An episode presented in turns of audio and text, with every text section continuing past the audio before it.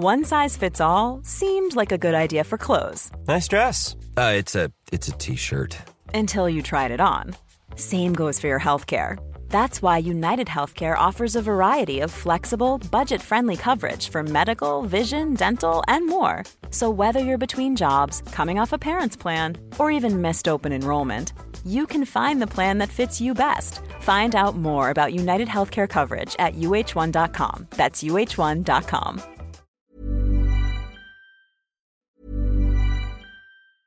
Life is full of awesome what ifs, and some not so much, like unexpected medical costs. That's why United Healthcare provides Health Protector Guard fixed indemnity insurance plans to supplement your primary plan and help manage out of pocket costs. Learn more at uh1.com. Hiring for your small business? If you're not looking for professionals on LinkedIn, you're looking in the wrong place. That's like looking for your car keys in a fish tank. LinkedIn helps you hire professionals you can't find anywhere else, even those who aren't actively searching for a new job but might be open to the perfect role. In a given month, over 70% of LinkedIn users don't even visit other leading job sites. So start looking in the right place. With LinkedIn, you can hire professionals like a professional. Post your free job on linkedin.com slash spoken today. Welcome, friends, to another r slash malicious compliance video. Today we've got some great compliance stories, and our first story of the day is from Turkaram. I created a hostile work environment. I used to be a server at a major restaurant chain that you see in every mall in the US, and my particular location just happened to be in one of the wealthier parts of the country. Because of that, a large percentage of the clientele wanted their dishes a certain way. There were some oddball regulars, like the one lady who wanted a Caesar salad with no dressing, but three whole lemons to squeeze on the lettuce. But 99% of the time, they'd ask for rigatoni instead of penne in a dish, or red onion instead of yellow on a burger, or something of that nature. The thing about this chain, though, is that technically you're supposed to charge them for substitutions like that. So, for instance, if a guest wanted a different kind of dressing on a salad, it might be a 10 cent charge. Or if they wanted Swiss instead of cheddar on their burger, it would be like a 15 cent charge. As a server, you were supposed to know all the upcharges, but because there were like 26 pages to the menu, it was daunting enough to just memorize what we even had. But obviously, no one ever charged for these things because what's an extra 15 cents on a $200 tab? Especially when you're in the weeds and you're pretty sure the host stand wants you to have a mental breakdown. Not only that, but because rich people tend to be the stingiest freakers you'll ever meet, we would never charge them because they would instantly complain if you did. And the restaurant's policy was essentially the customer's always right, no matter how wrong they were. We even had regular grifters that would order the wrong thing and then complain and get an entire free meal every freaking time. So, one normal day, I'm serving a table and someone asks for goat cheese on their salad instead of feta, which is supposed to be one of those 10 cent changes. I obviously don't add the upcharge, just like I hadn't for any of the other countless times in over three years. And like 15 minutes, the new manager, I'll just call him Brad, comes along and pretty much chews me out over it. Keep in mind, this is Brad's second day on the job, and he came from the other side of the country to replace our beloved former manager who left to manage her own restaurant. Dude hadn't even introduced himself to me, and he comes out of nowhere to yell at me for not doing the upcharge. I explained to him why I didn't and how it was pretty much a directive from the GM not to do upcharges because of the 99% chance that a complaint and a free meal would follow. But Brad just blah blah blahs some more and tells me I need to add the upcharges or I'd get written up.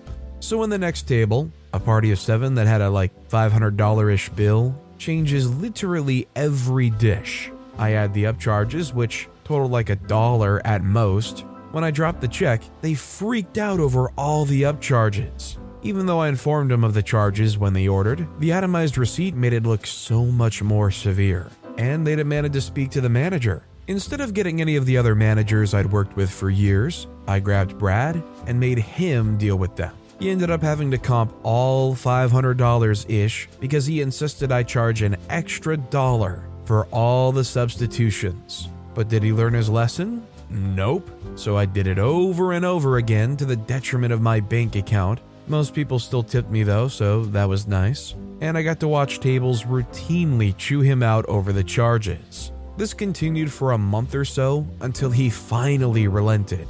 And not too long after, I was suspiciously fired for creating a hostile work environment while on vacation. Does anybody else agree with me when I say that if your restaurant is a place where you have multiple hundred plus dollar bills, if somebody customizes a small element of their dish, you know, to the point where the upcharge would literally be 10 cents, they just should not charge for that kind of stuff? Like, if they're a legitimately fancy restaurant and a customization is a 10 cent change, don't you think that fancy restaurant should eat those costs? Or is it no great surprise that they would actually try to charge you a dollar for, you know, five different customizations on top of a $500 bill? I'd like to know what you guys think in the comments down below. Our next story is from Ancient Educator 76. In search of Mintzos, no brown people allowed to help? This happened in a South Phoenix higher end grocery store in the 90s when I was just starting out in the grocery industry. I was working perimeter, basically stocking and floor customer service, when a visibly perplexed Florence, my front end manager, asked me, OP, c- c- could you help me find Mintzos? She was accompanied by two people with thick UK or Brit accents who chimed in with, Yes, this person, they used freaking air quotes, doesn't know what she's doing. We need someone a little more cultured, a little less brown, the other person quipped racistly. Oh my freaking god, really? It's evident that these customers were the rudest, racist people and it didn't fit the accent. I thought Brits were prim and proper. My 90s ignorance shining like a beacon of obstruction. Yes, we need you to help us, not her, they continued. Fine, by this biracial dude, I'll help, with a side of malicious compliance. We walked and they explained Mintzos to me. I knew right away it was their accent that was the problem in understanding, and knew right away what it was and where it was. I played dumb though. First, I walked them halfway across the store to the candy aisle. Mentos? Nope.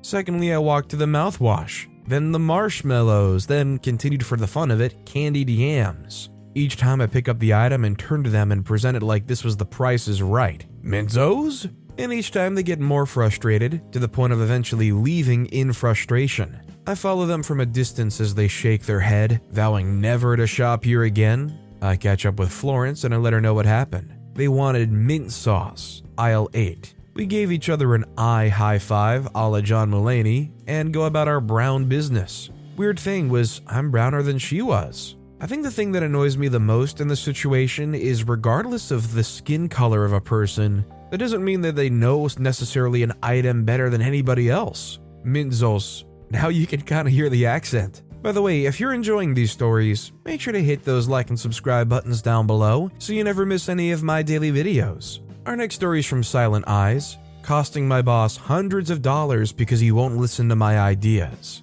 This is just a small malicious compliance to save some food, but I think it's pretty interesting, so enjoy. So I work at a gas station as a cashier, usually early mornings on weekends. Our station has a lot of food in store that's packaged like chocolate bars, drinks, etc. But since the prices are so high, most of our stock expires before we can sell it and we have to throw it away. Besides the packaged foods and drinks, we also serve pre made sandwiches and other pastries, which can only be made and sold in one day and need to be thrown away at the end of each day. Unsurprisingly, prices for those items are even higher, and they're so rarely sold, and we throw away kilograms of food every single evening.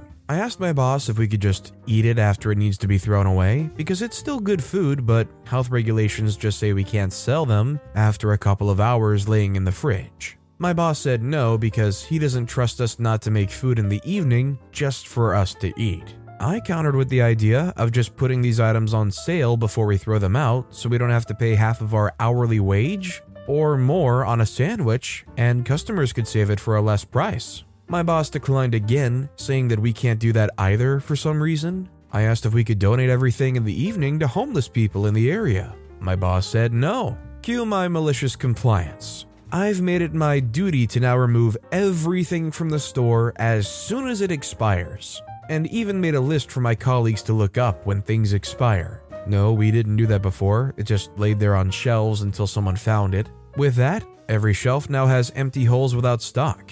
And my boss's office is full with expired stuff because she needs to check every item to make sure none of us is eating it. I've taken my time to add up the amount of food we threw out in just a week. 10 kilograms of fresh sandwiches, 6 kilograms of small packaged snacks, and over 20 bottles of soft drinks, and calculated that over $400 worth of food went to the trash in half a week because we didn't discount them. I've asked a lot of customers about their opinion on implementing such a discount to reduce the waste of food, and I got positive responses. My boss, however, was not happy that I talked about problems with customers and got pretty mad with me. I showed her the numbers I calculated and what we could potentially earn with a discount of 20% based on the customers' opinions I got when talking to them.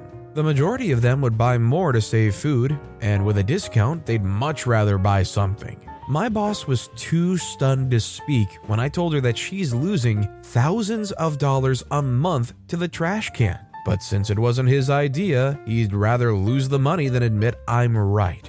I'm not gonna lie, I see these places as boneheaded for not doing anything to try to, you know, curb any of the waste. At least donate it to the homeless people in the area. One thing I love is I've heard places passing laws where it gives businesses protections so that they can donate food waste to shelters. Honestly, I think very lowly of your business if you don't. And maybe this is one of those situations where it's okay to just kind of publicly call them out for it because they're literally choosing either way just to directly send all of that food right into the trash can. No marginal profit, no helping out people in need, nothing. How like wholly reductive can you be? Our next story is from Caddy Wumpus. You expect people to wear that? I worked in a menswear chain for several years. Every six weeks, we'd get a new merchandising directive that told us what garments to put on the mannequins and where to display everything. One spring, the buyers were watching too much Project Runway or something because they went a little nuts.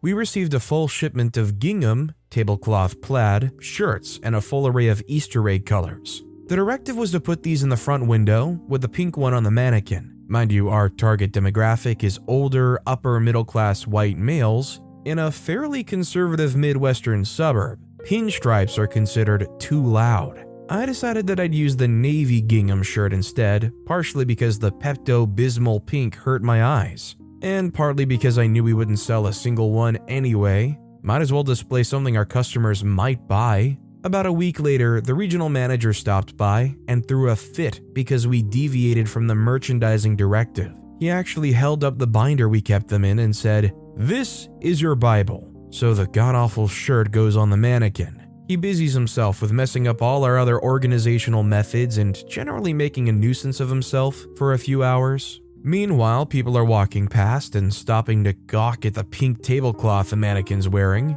The final straw was when a regular customer came into the store, saw the shirt, and burst out laughing. Are you serious? You expect someone to buy that hideous thing? I was delighted that the regional manager heard it. He went into a spiel about how it's inspired by fashion seen on the runway in Milan, and really very trendy. The man looked at him and said, If I wanted to be trendy, I wouldn't be shopping here. I had to step into the back room to laugh. The next week, when I got to work, the mannequin was dressed in the blue shirt again, and two months later, we packed up each and every one of those awful shirts and sent them to the outlet store. You would think that a store with a target demographic that they can cite in mind would know what should and shouldn't go in their stock, or at least be like plastered on the front of their store. This ain't even read the room, this is read the town you're in. You would hope that the regional manager would know what region they're managing in. Our next story is from a tattooed biker. Could I finish what I'm saying, please?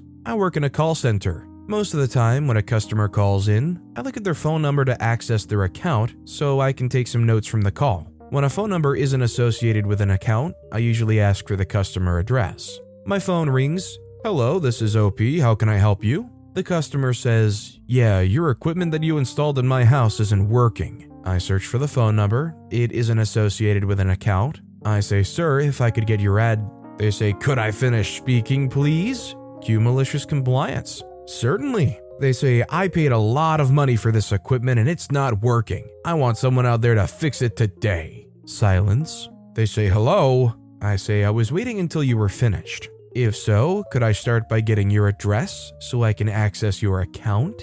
They say 123 Fake Name Road, Nowhere, Missouri. You could hear the defeat in their voice. I say, okay, what seems to be the problem? It never gets old. Maybe this is a sign that some call centers should revise the way they handle things. Like most scripts probably start with, Hi, I'm so and so, how can I help you today? And maybe instead they should go a little more upfront and say, Hi, I'm so and so, can I get the address that the service is located at? That way you don't have to go through whatever the customer's arguing about and you can help them right away when they get into it. I mean, I'd probably just prefer that, honestly. And our final story of the day is from I Am the Neek.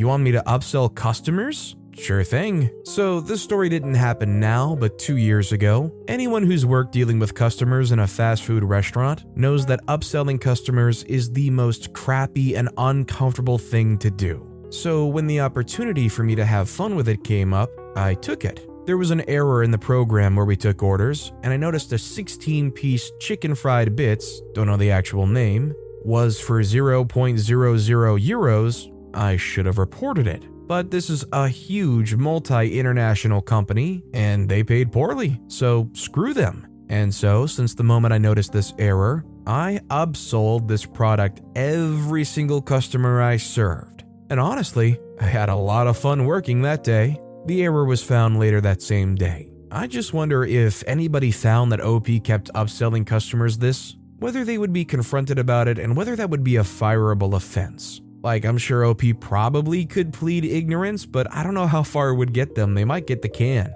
Although this happens somewhere where they use euros, so maybe it's a little harder to fire them than they would here in the good old US of A. But with that being said, that's all the time we have for today. Now, if you want to hear another absolutely crazy malicious compliance story, click on that left video. Or if you missed my latest video, check out the one on the right. That said, I'll see you all next time with some more stories.